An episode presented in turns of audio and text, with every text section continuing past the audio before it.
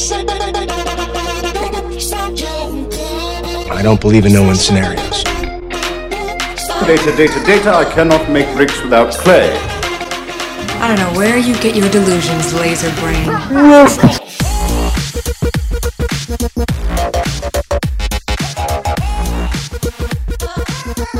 Hello and welcome to a special Cheeky Scientist radio show where we will be talking about top R&D job positions. Now, as a PhD listening to this, you may or may not realize that you have extensive research experience, that's the R in R&D, but not a lot of development experience, probably not any.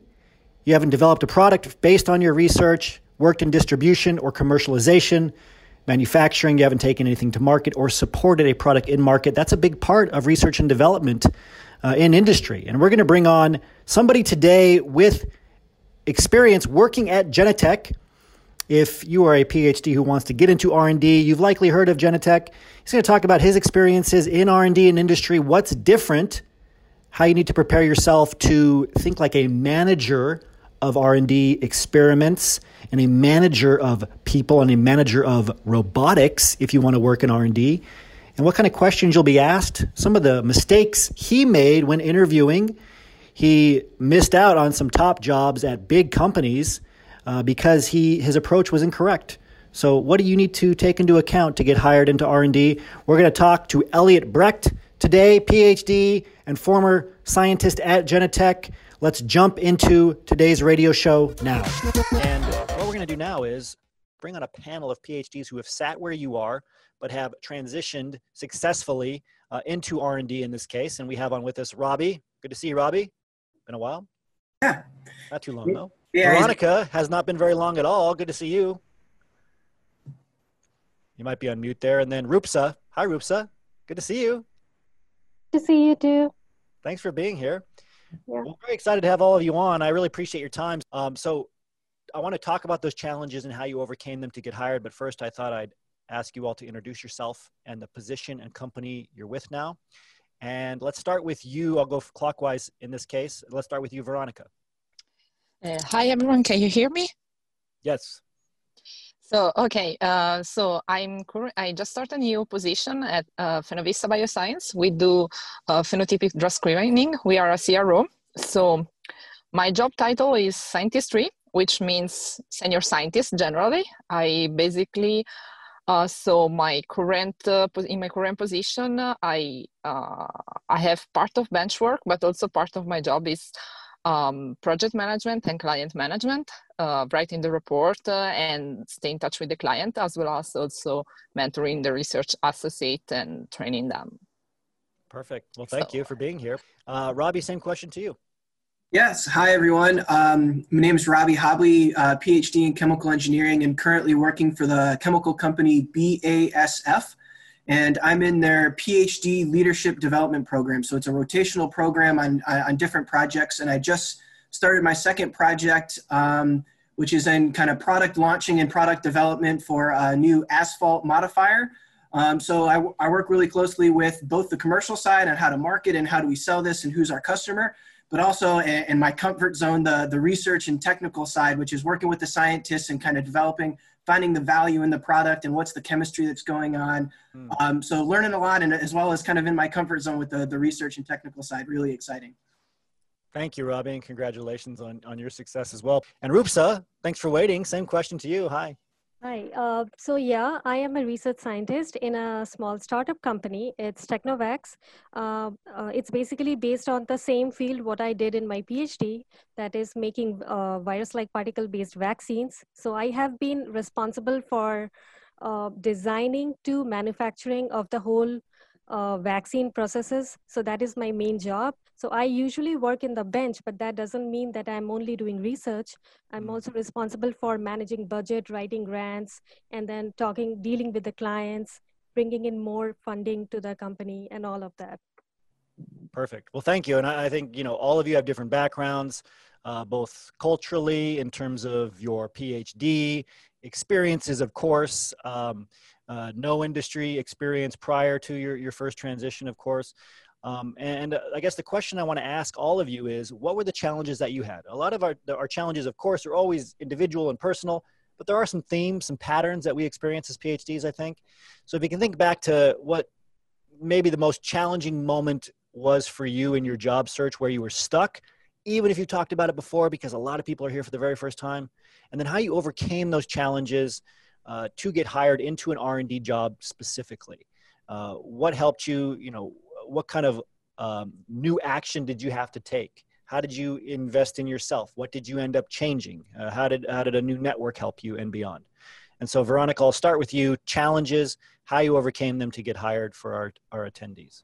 So my biggest challenge is that I I was a postdoc for a long time because I did two postdocs. Uh, first, uh, like I had an academic postdoc of three years, and then uh, I transitioned to industry postdoc for um, almost three yeah almost three years and like wow. my biggest challenge is that um, basically um, I I was unable to deliver my experience properly.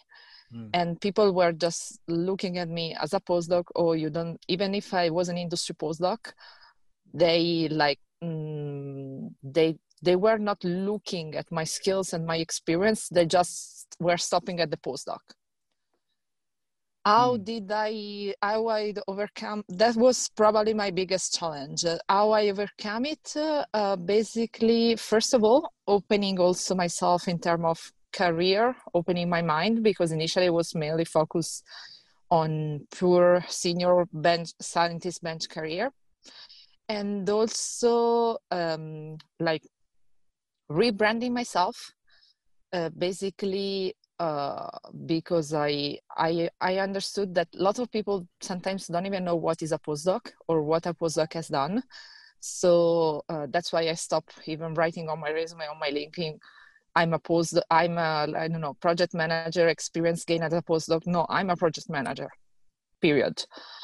Um, and knowing nice. like really knowing my brand and my my value, what I can bring. For example, and just to give an example, here like my current position uh, the main point was that i had a um, specific like scientific background in vascular biology that was uh, another value because no one had it and can be applied to different area that the company is focusing on so mm. this kind of specific point like highlighting these unique things that I, I had it and perhaps other didn't have it so that was a big selling point and uh, and the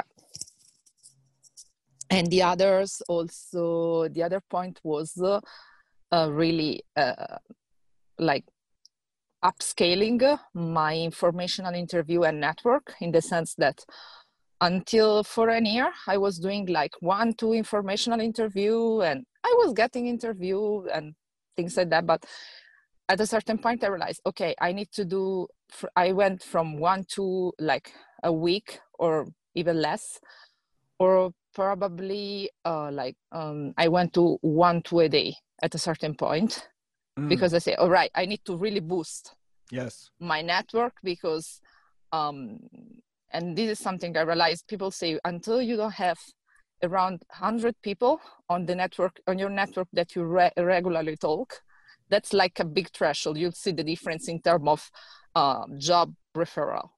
Yeah, Veronica, thank you so much. No, uh, I really appreciate it. And I know there's a lot of other things you you could share, but I want to recap what you've said so far because there's a lot of uh, gold nuggets there.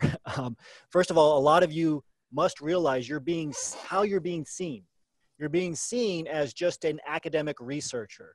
Nobody is seeing you as an industry professional yet. They're not seeing you as somebody who's in ready for R and D, for example. Um, you're not speaking the right language. You're not promoting yourself in the right way or talking about your skill sets in the right way, just like Veronica said. Um, you also are not having enough conversations with people who speak that language to even know how to speak that language for informational interviews, networking, et cetera. A lot of you don't even have a network to interact with. That's what is going to hold you back. And then once you make these shifts, though, on the positive side, you will be seen differently uh, once you know the you know the nomenclature of uh, r&d versus just academic research that uh, by itself will, will have a big impact so Veronica, thank you very much. We got to hear from more from you later. Uh, Robbie, same question to you. So th- those challenges that you were facing, and then how you overcame them to get hired, specifically into R and D. Yeah, um, I'd say my biggest challenge uh, was was just graduating at first. Um, I was I was stuck in a research lab, um, was doing research, had had promising data and and everything like that, but we were still not reaching our, our grant requirements, and so my advisor and I had a, you know, a conflict of interest. My advisor had obligations to the grant that needed to be completed. And I had five years worth of great data and great interpretation and, um, and ready to write my dissertation. But my advisor um, admitted and, and, and purposefully was withholding my graduation to complete their grant and wanted me to mentor undergrads and things like that and I went through some some pretty heavy mental challenges then because once once we had some conflicts, then then things started to become personal and it and um, was getting attacked um, you know a lot of pointing out of my flaws and everything. And so the first thing i had to just overcome was that i was capable and, and able to, to get an industry position.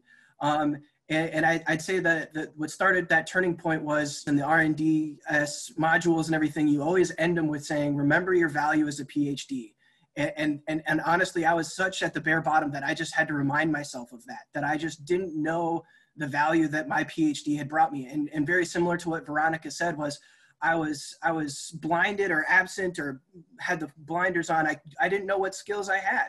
Um, and, and really it was going through these modules and, and, and start seeing the, the value and the skills that i had. And then you, you kind of take that a next step and you start talking you talked about how do you speak the language? How do you put it on a LinkedIn profile? How do you put it on a resume so that industry people can see that you're a project manager and you've got these research skills and everything? Um, and, then, and then everything kind of just starts to snowball. As, as Veronica said, you know, I had my first informational interview and I started talking. And, um, you know, one of the things I was just reflecting on before this call too is, you know, one of the biggest skills that PhD has, a PhD has, is you're a quick learner. And I, am surprising myself every day on how quickly I'm picking up things. I really underestimated yes. that value. Mm. Um, and, and so it, I would say that that was the biggest challenge was just understanding the skills and the value that I had. And then the, taking the next step and marketing those and, and, and gathering informational interviews. And, and, really once you get over that step um, in the, in the, in the position I'm in, in the rotational program and leadership development program, I mean, once you cross that line, it just skyrockets for you. I mean, industries yeah. start to see what those values and the skills that PhDs have. Um, and so that's where Cheeky Scientist really helps overcome that challenge and, and really push you to the next step. Yeah, thank you, Robbie. And for those of you that are graduate students and you might be accepting less for yourself, thinking that, well, you got to walk on eggshells around your PI, or you don't deserve to graduate, or you got to work for free, which a lot of us have done, don't do that you get you deserve to have your PI and everybody uh, encourage your success. They can't hold back your success in the real world for your career. That's something that a lot of us have trained on and taught on to help you because if you position it that way, you can get the administrative bodies to to support you. And, and you know you, their goal is to make you move forward in your careers. That's a separate topic, but just know you're not alone. And then realize that you know you are very valuable. Uh, you, you might be invisible to employers but you're very valuable. And the skills that are going to get the attention of employers are not these complex technical skills that you know only have words that we use in academia. Certain techniques are, are described with one you know nomenclature in academia but different in r&d anyway. So focus on the broader transferable skills the ability your ability to do research and analysis. Realize that hiring managers recruiters don't have phds in 99% plus of the cases no phd right? So they don't understand what you're talking about. But your ability to process information quickly comprehension your work ethic uh, the you know the volume of work that you can do again research analysis resource management these are the skills to, to really focus on especially for r&d jobs. So uh, robbie very inspiring story. Thank you so much for being here. Thanks isaiah. Always a pleasure to be on. Thanks for having me. Rupsa same question to you. Thanks for waiting. Do you want me to repeat it no, that's fine. So the thing is, you know, Isaiah, like I have been pretty much desperate after my PhD, and I was like, you know, not getting a job, and then I, I, I always had this dilemma that whether I had to do a postdoc because that was the trend. Uh, that after doing a PhD, if you're not doing a postdoc, you cannot get a job, and that's such a big lie. That's such a fat lie. I mean, I would say. Uh, and I, Yeah. I could have uh, even I would have believed that unless I joined Cheeky Scientist, right? I mean, before Cheeky Scientist, I always believed, okay, I need to do maybe 10 or uh, 11 years of postdoc and then only I can get a scientist position in industry. And that's such a big lie. I mean, right after my PhD, when I defended, the next day I started my new position in my industry. So, yeah, I mean, it was just a matter of two days. Yeah, after my defense. And it was all possible because right when I was writing my dissertation, I started networking. I started, you know, revamping my resume. That is the most important thing. Like, I would encourage all the PhD holders here to stop applying with your CVs.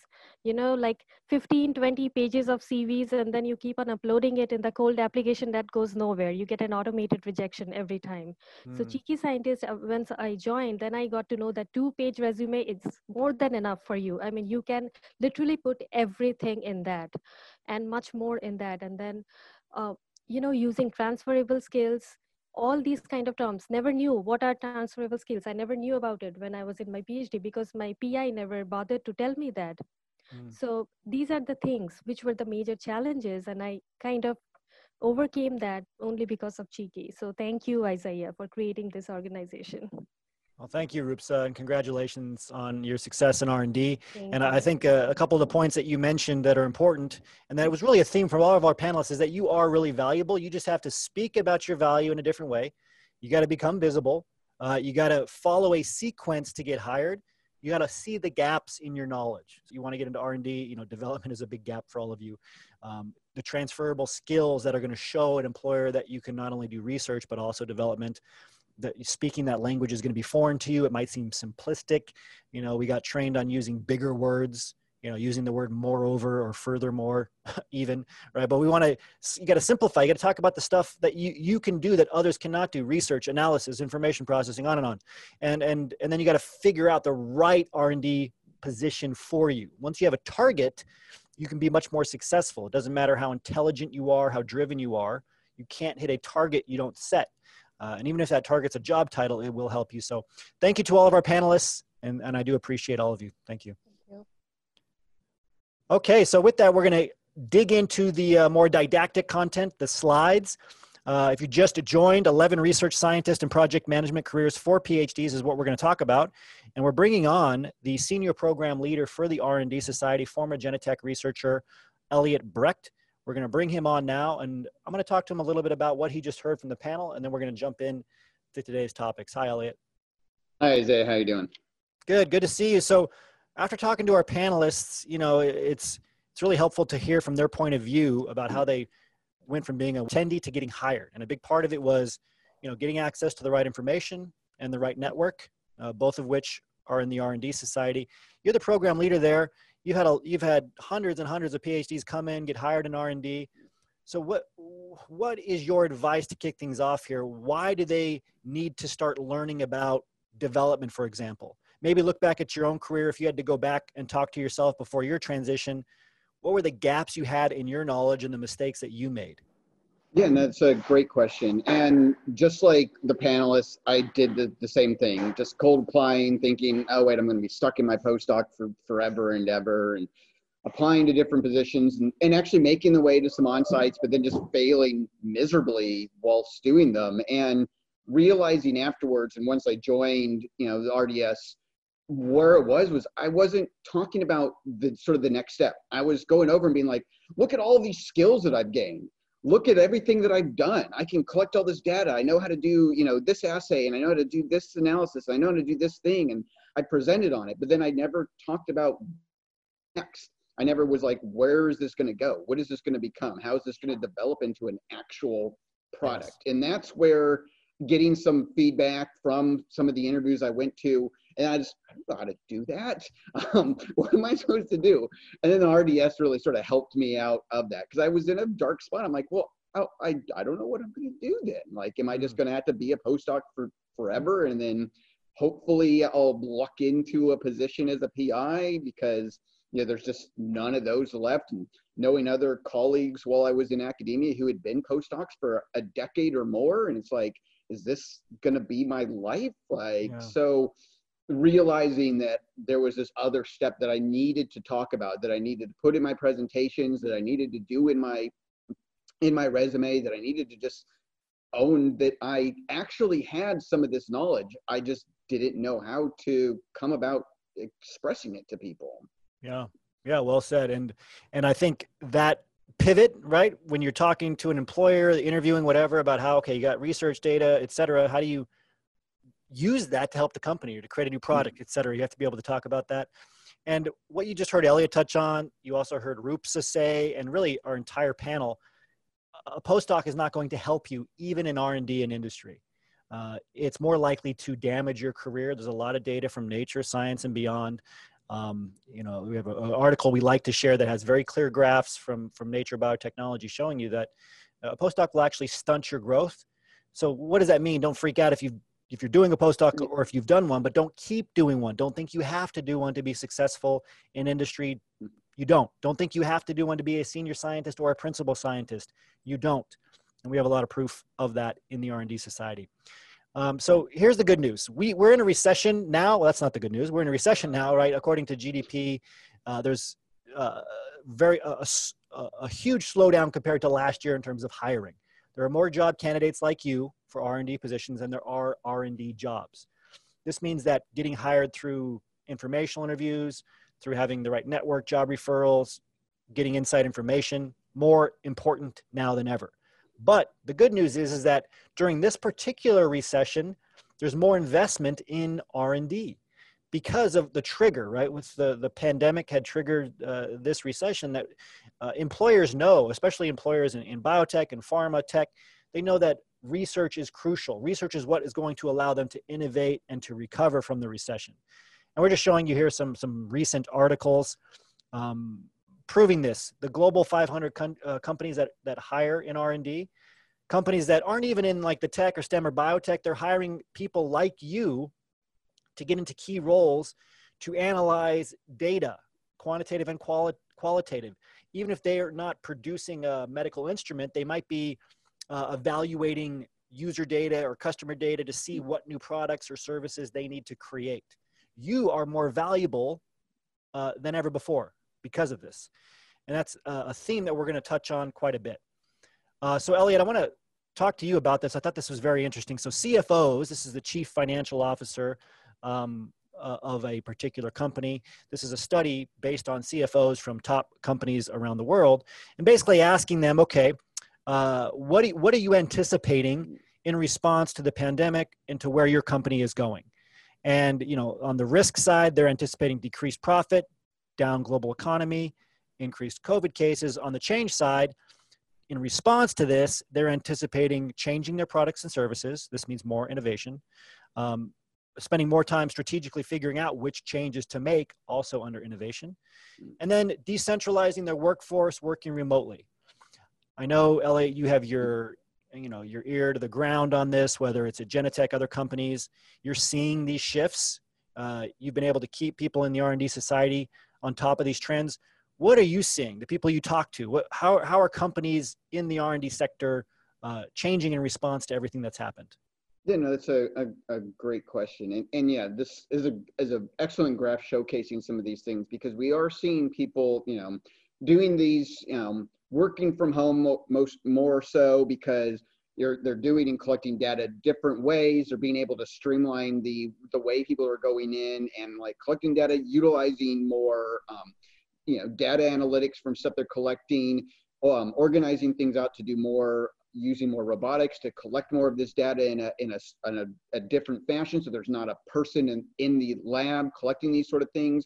Again these are the positions that are being you know decreased and lost are those for people who don't have a phd because they want the people who have the phd to be able to take all that other data that's being collected in these new ways and then start analyzing it and come up with the predictions how are we going to utilize it how are we going to interact with our customer base? Because they're now they're also at home. So how are we going to be interacting with these people? You know so like sort of the change product and services this is where you're starting to see increases and we'll talk about some of these positions a little bit later but sort of like those user experiences those people who are you know um, uh, you know, utilizing the uh, the technology in different ways because you know now we're going to start doing a lot more of these um, uh, apps and um, uh, electronic equipment that people have on them, health tracking, uh, interacting with you know healthcare professionals in different ways. How are you going over and then doing you know your your drug development so that people can utilize them in these ways as well? So there's not someone there going through because you're not getting over into even the pharmacy. It's going straight to people at their homes as well, making sure things are easier to use for people. So you're having to go through and develop a lot of these new ways of looking at these things. But the people who are at home, who are the scientists in sort of pharma and biotech, they're still having to do a lot of this analysis as well, but they're now having to like run and, and be in charge of multiple different projects, multiple different areas, because now you're not actually just interacting face to face with the person. You're not able to go over to, you know, their desk, the water cooler and talk to them. You're having to go over and interact with people who are internationally more so. When I was at Genentech, we started decreasing a lot of the stuff that we were doing in house in the States here and collecting data in other countries that were not being as affected as, as badly by COVID. So we're collecting more data there. So you're having to interact with people in these other areas. And how are you managing these product, these, you know, the, the, the data that's being collected in many different sites around the world and then trying to come through and, and organize it in a way to then disseminate it to others in the organization as well. So everyone's just trying to figure out how to go about utilizing these new sort of interactions that we're, we're sadly having to face. Yes. Yeah, great points and, and, and, great insights, and just an example of some of the on the ground insights that will really help you uh, in your career, but also in your job search. You need to, need to know how things are changing now because you will be asked. If you've never heard of the phrase, uh, you know, workforce decentralization, uh, if you don't know how companies are restructuring, what kind of mergers, acquisitions, and things are going on in the R&D sector, uh, you're going to be in trouble it's just going to further show an employer that you are an academic researcher you're not ready for industry r&d uh, whether uh, you know at a principal scientist or engineer role or r&d project manager et cetera. Um, so in your job search and i know you made a you know a lot of mistakes in your job search even down to like the type of presentation uh, you thought you had to give elliot can you talk about how an industry job search for an r&d position has changed and what the attendees should be focusing on now all the way through? Try to over you know help them break down those misconceptions the same misconceptions you had when you started your r&d job search yeah no that's a, a great thing as well because um you know Rupsa went over and she had said that she's basically doing some of the things that's an extension of her you know her phd of her dissertational work but that's not always the norm like for me completely different area that I went into. And so you got to realize that you aren't just really pigeonholed into what your research area is. You can actually transfer all of these skills and stuff that you've done into pretty much any position or opportunity. You want to go through and be able to realize that just be, you now learned how to analyze the data, take it in, into a meaningful way, manage other people so that you can go through and show them or tell them how to you know go about the analysis and collecting the data and then going through and actually doing the presentations to go through and, and, and disseminate it into a meaningful way by doing those poster presentations those talks any sort of lab meetings you've done these sort of you know larger showcasing of this is what the data is you just have to now learn about how to, to talk about it in a different way one of the bigger things also that people get stuck on from that academic mindset is wanting to go through and know everything there is about something. You get sort of stuck in there like, all right, this is my dissertation and I'm going to learn everything there is about yes. this. You know, and you just you you you you know, like a, a dog with a bone, you just latch on and this is what you're gonna do. I'm gonna do everything there is to do on this. But you have to be able to to pivot. You have to be able to go over and say, all right, we came across an issue this isn't going to work. We, we don't have the resources to, to do more analysis in here. There's a some other department found something. It's it's not easy to make this drug. It's not you know the, the efficacy is not as good as we want. And you just move it to the side and, and go to a new product project. You have to be able to go over and, and change your focus yeah, in a you know with almost no notice. I've had right. other things when I was at Genentech and basically working on project and then basically being told, well, go ahead and cancel that, you know, that analysis that and that data collection that you already went over and asked for for the company because we it's dead. and that's yeah and that's the biggest part I, I think of the transition you have to make and that's why they're going to test you on development and commercialization. Because it's not just about collecting the data and how much you've collected and we've all seen pis to their own demise lock onto data or a certain grant or a theory or whatever that they just wasn't right. And not even it wasn't right but there was no demand for it. Hmm. Like the you know that they couldn't get a grant for it because it wasn't going to really matter in the real world even if it was right or interesting. Hmm. And so the same thing in r&d that you know if there's not a if people in the market don't need it if it's not going to help enough people you know it can be right all day long but you have to have a vision strategic vision of not just the research side but the development the commercialization side. And i think what will help you understand that even more is going through some of the roles. Um, and we've broken down the roles in r&d to the research roles and the project management roles to help clarify some of these roles for all of you. And i'm just wondering how many of you here know you want to get into r&d but you're not sure what job title would be best for you or which job title you can even get into type in me if that sounds like you we hear that all the time so we're going to go through the research roles first um, this is how we identify roles and help you categorize them based on some characteristics. These are the top eight characteristics that uh, PhDs say they characterize or evaluate different job titles on. Um, so here we're looking at user experience researcher, information software specialist, technical development, your junior researchers versus your senior and principal researchers, health uh, economics, outcome researcher, you know, informatics could uh, be here or here depending, and then application scientist, application researcher, application specialist, etc. Now, real quick, Elliot, before we dive into each of those individually, let's just look at this figure. We have a few figures like this. Academic versus industry research, right? There's things that are different, but there are things that are the same. And I think this is what makes it confusing. Obviously, innovation, leadership, research, problem solving is all important. But on the industry side, we, we do see, you know, more structured project management because of the larger teams, more teamwork, obviously development, uh, a focus on re- like your your technical data has to translate into business data increased revenue or profits got to serve a different market right so keep this in mind as elliot starts talking us through the different roles and start asking yourself is this role right for me the r&d society will train you and get you into any of these roles but you have to figure out which one is best for you the program will help you figure that out but it's good to start thinking about it now so this is a new buzzword. This is like the new data scientist, right? So like user experience researcher. The word user has basically been thrown in because software is so abundant. Um, you know, before this might have been like a consumer researcher or a market analyst, et cetera. But what does a user experience researcher do, Elliot?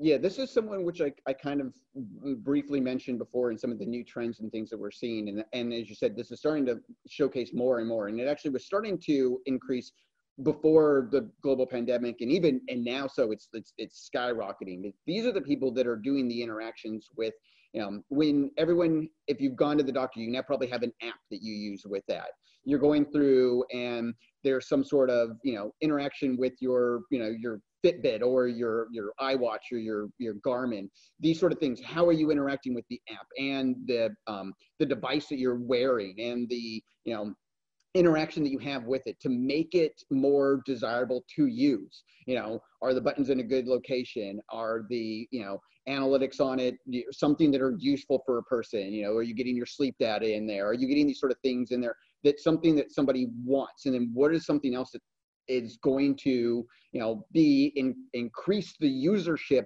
of somebody using this device over another device or interacting with your app versus another app you know.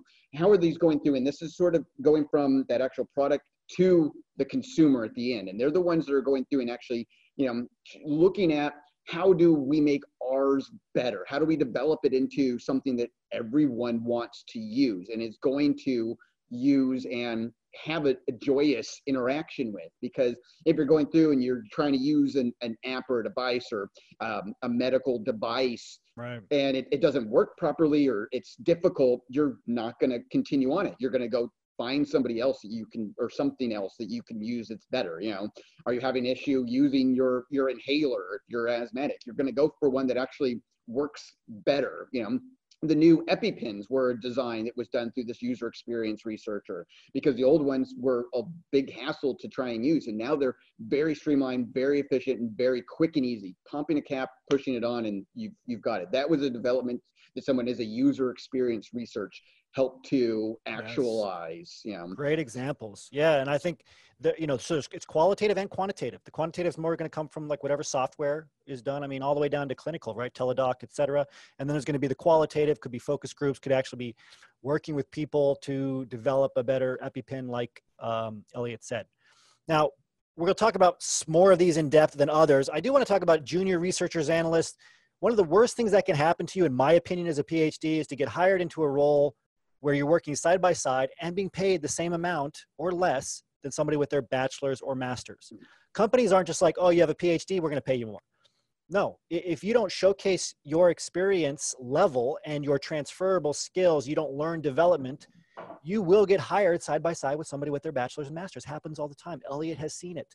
Um, you have to understand the differences and you have to leverage your ability to create and manage experiments using your mind not your ability to do experiments. Companies, Genentech, others, they have robotics to do this. They have plenty of technicians to do this. Just uh, real quickly, can you explain this in your words, Elliot?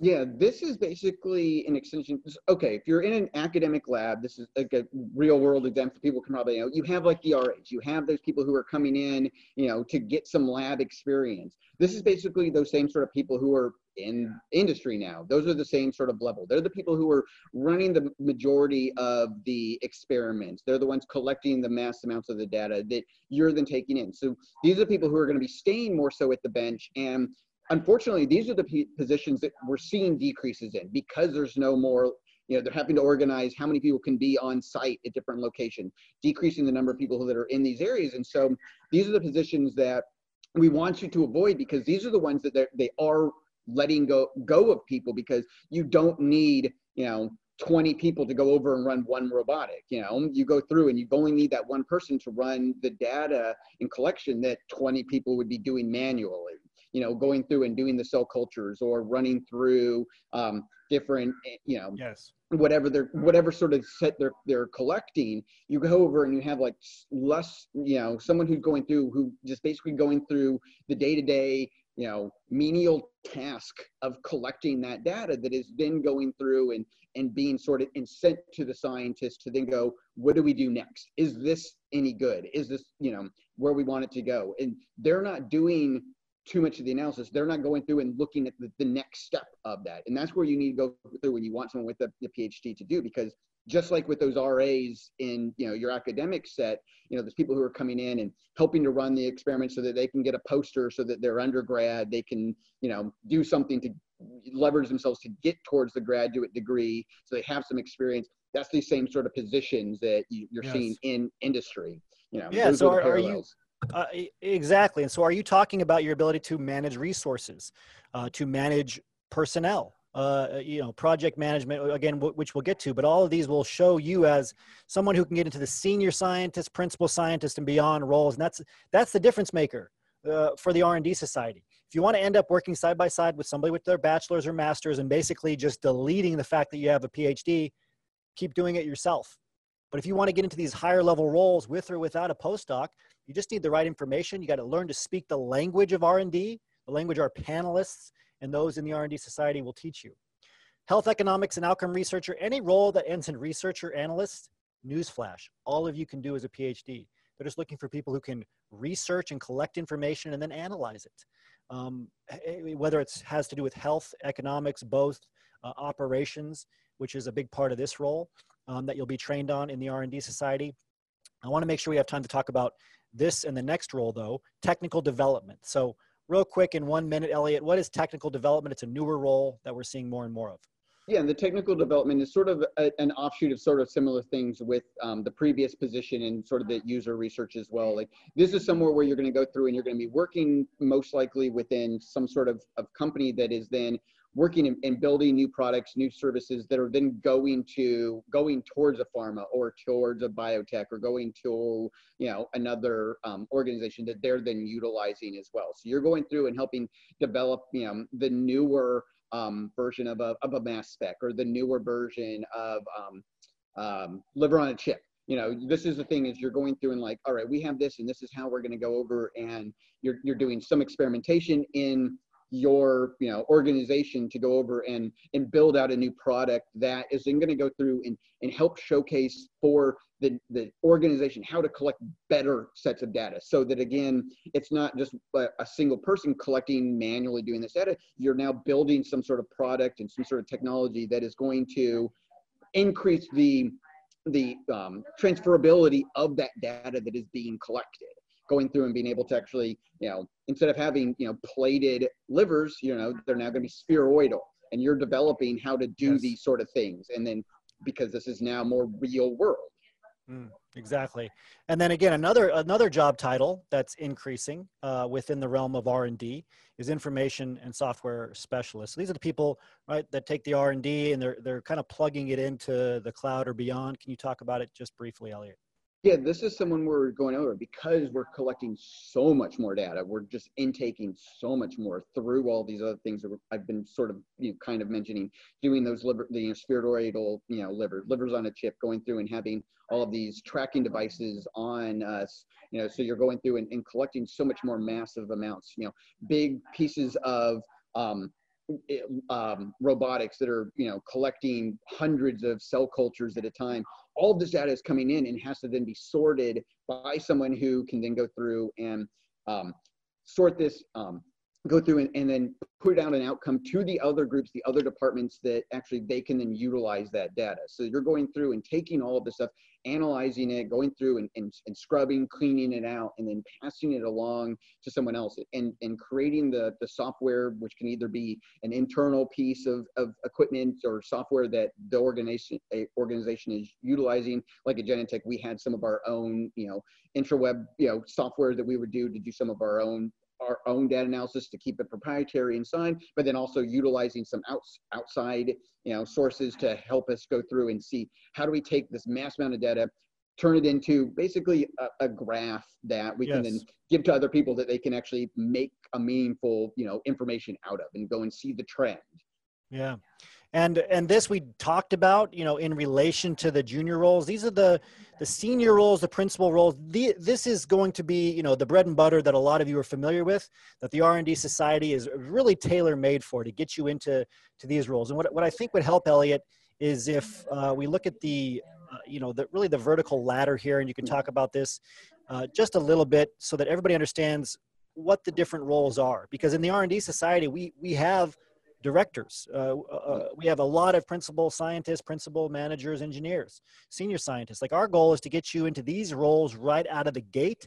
And it is possible for all of you, even without a postdoc, if you have the right information and network. So what, what are the difference makers that allow, that has helped, you know, get people into these roles instead of those that end up down here paid far less uh, and really have to work up multiple additional levels?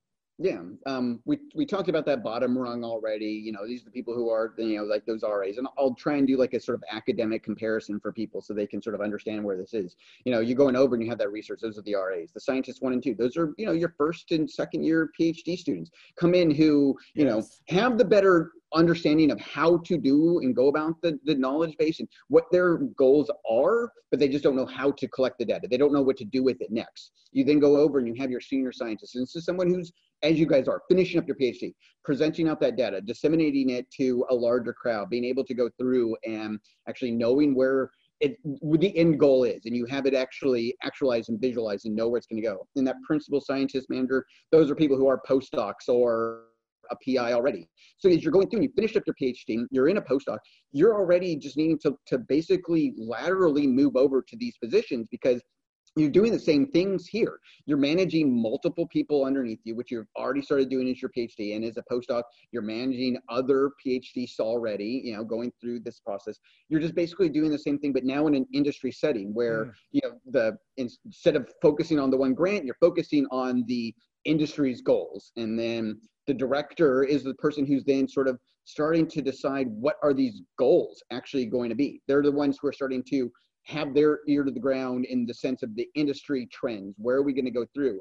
And they're going through to then talking to the executive directors and the VPs and making these decisions for the overall company's goals. They're not, they're again, they're managing multiple, yes. you know, scientists. So you're going over, and these are the department heads in, a, in a, an academic setting. They're the persons who's there. And so you can move into these positions very easily because they transfer laterally you know extremely well these are you know how they compare you have this experience already you just need to showcase that you can do it in an industry setting yeah, well said. And, and, so I want to make sure we have time to talk about the, the project management roles now. And this is, you mm-hmm. know, R&D project manager, QA, QC, et cetera. A lot of these roles are a great fit for those of you that are here. It's why you came. You know, what are the differences though between, let's say, the researcher roles, because this could be scientist, engineer, STEM in general, you know, social scientists as well. We have a lot of all types in the R&D society versus project manager. So you got to discuss, decide which side is the best fit for you. Um, you know, you, you could be working with uh, at one phase of research, testing multiple different products, collecting data, et cetera, as a researcher. But in project management, you could be staying with one project or product all the way from conception to market. And there's a lot of different versions of this, but this is something you'll be trained on to figure out what's the best fit uh, for you. Uh, so Elliot, let's let's just start with you know I'm just going to jump to right to the the project management role uh, in industry and and tell us what they do your your interactions with uh, you know as a researcher at Genentech, your interactions with R&D project manager, what's the difference?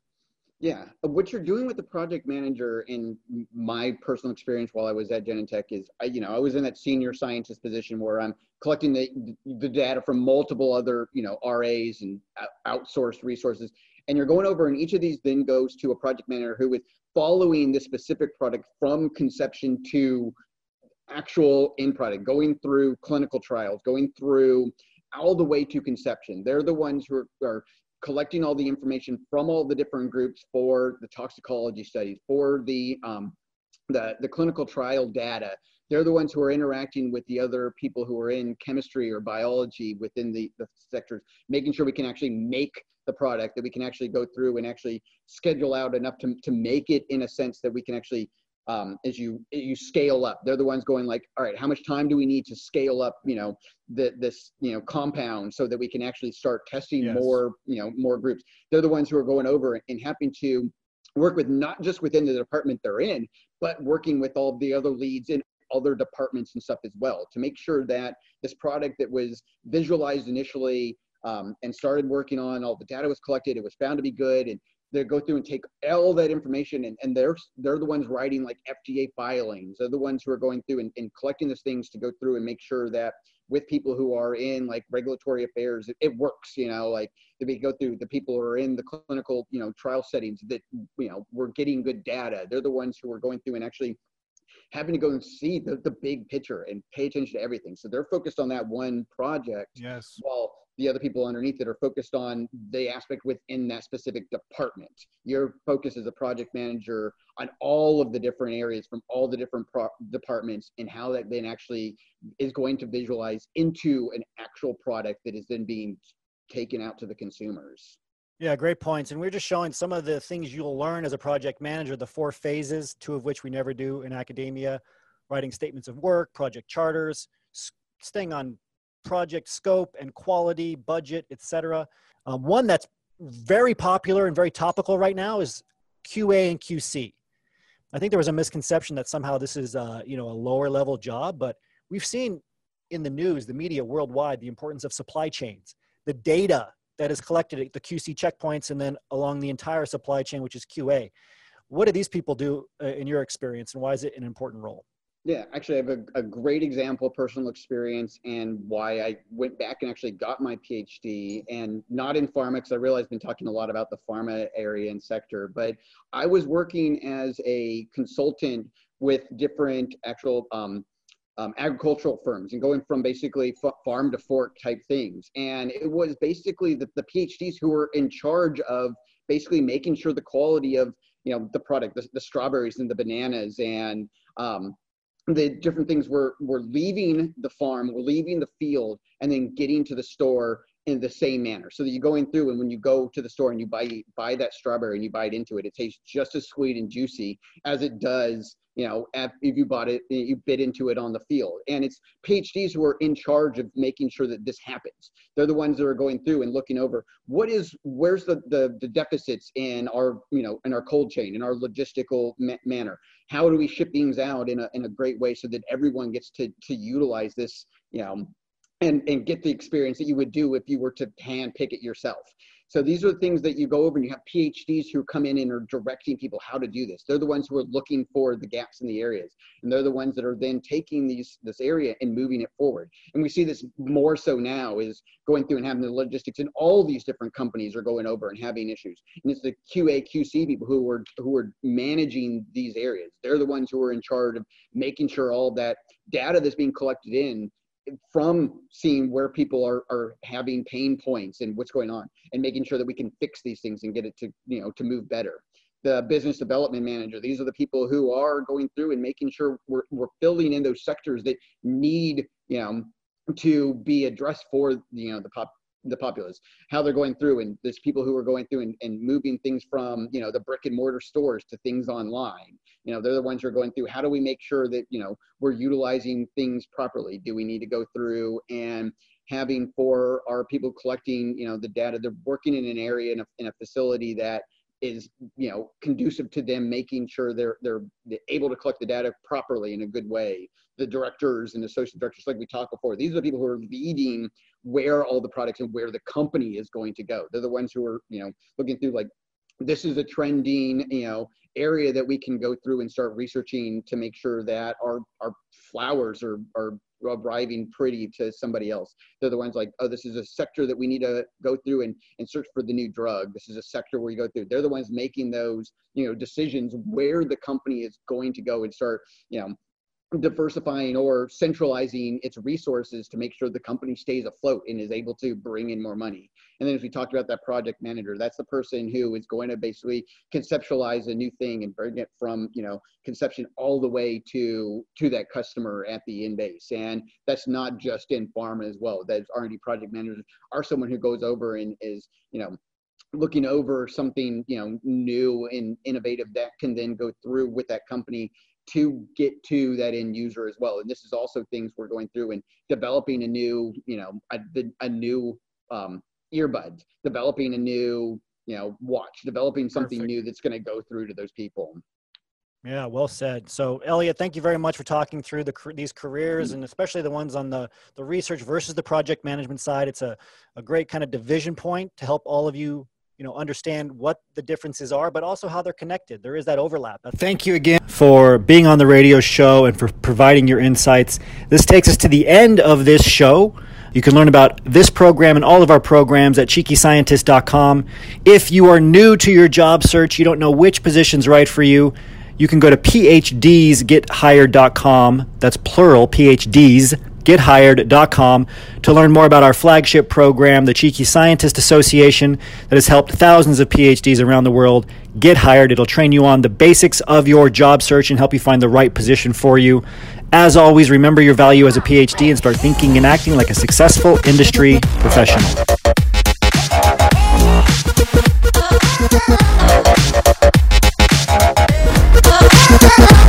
I'm Isaiah Hankel, the founder of Cheeky Scientist and the creator of the Cheeky Scientist Association. I wanted to quickly tell you that memberships into the association are available to PhDs listening to Cheeky Scientist Radio by using the coupon code Cheeky Radio at www.phdsgethired.com. That's phdsgethired.com, PHDS G E T H I R E D dot com. Simply type PhDsGetHired.com into your website browser, scroll down to the orange membership button and click on it, then enter the coupon code Cheeky Radio to get 20% off a lifetime membership now. That's Cheeky Radio, C H E E K Y R A D I O. Remember your value as a PhD and start thinking and acting like a successful industry professional. Are you worried about the rapidly shrinking job market? Like me, have you been seeing more and more articles on universities shutting down their research labs, furloughing employees, cutting postdocs and TAs, and even withdrawing PhD student funding? If so, it might be wise to start taking steps to protect your PhD career. You've worked very hard and very intelligently for years to establish yourself, but likely you have not reached your full career potential yet. Perhaps you're not even getting respect and you're not getting the rewards that you deserve. The good news is you can get into an industry career where you can get paid well for doing meaningful work. All you need is the right knowledge and the right network. The Cheeky Scientist Association gives you lifetime access to the world's number one PhD only job search training platform with multiple courses and the PhD only job referral network of over 10,000 plus industry PhDs. Now is your chance to become a lifetime member for 20% off of the association. Just use the coupon code Cheeky Radio at www.phdsgethired.com. That's phdsgethired.com. P-H-D-S-G-E-T-H-I-R-E-D.com. Simply type phdsgethired.com into your website browser, scroll to the orange membership button and click on it, then enter the coupon code Cheeky Radio to get 20% off a lifetime membership now. No recurring monthly fees, no recurring annual fees. Nobody else offers this. PhDsGetHired.com. Use the coupon code Cheeky Radio. Remember your value as a PhD, and remember that knowledge is power, and your network is your net worth.